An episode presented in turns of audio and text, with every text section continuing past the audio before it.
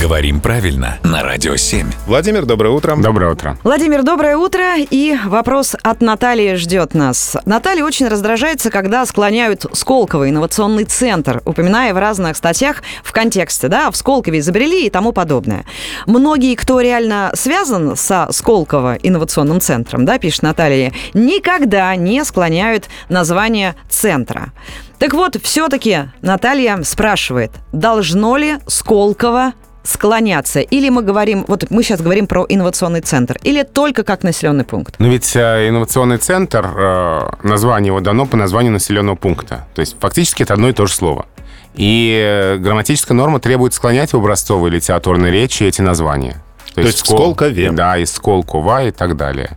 В разговорной речи, конечно, не склоняются, но в строгой речи надо. Ну, кому не хочется говорить, я так думаю, Сколкове, можно сказать, в центре Сколково. Ну, например, да. Наталья, ну что поделать, правила есть правила. Спасибо, Владимир.